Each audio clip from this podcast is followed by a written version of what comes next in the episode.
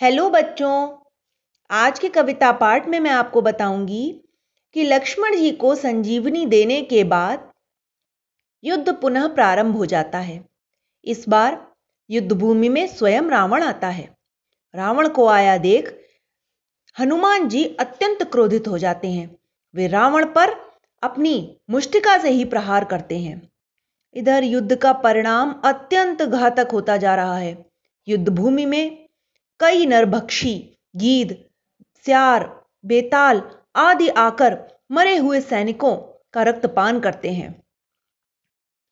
प्रभु श्री राम के लिए सूर्यदेव अपना रथ भेजते हैं क्योंकि रावण अत्यंत शक्तिशाली है और वह वायु मार्ग में स्थित होकर युद्ध करेगा। इस आशंका से सूर्यदेव अपना सारथी और रथ प्रभु श्री राम के लिए भेजते हैं।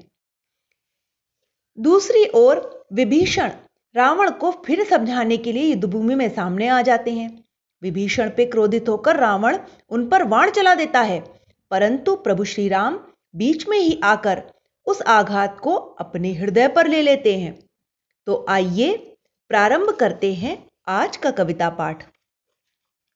हनुमान ने घूसा मारा, व्याकुल रावण हुआ बेचारा।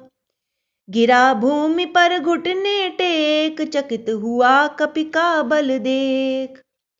स्यार गीद योगिनी बेताल, इनकी उत्सव भूमि कराल।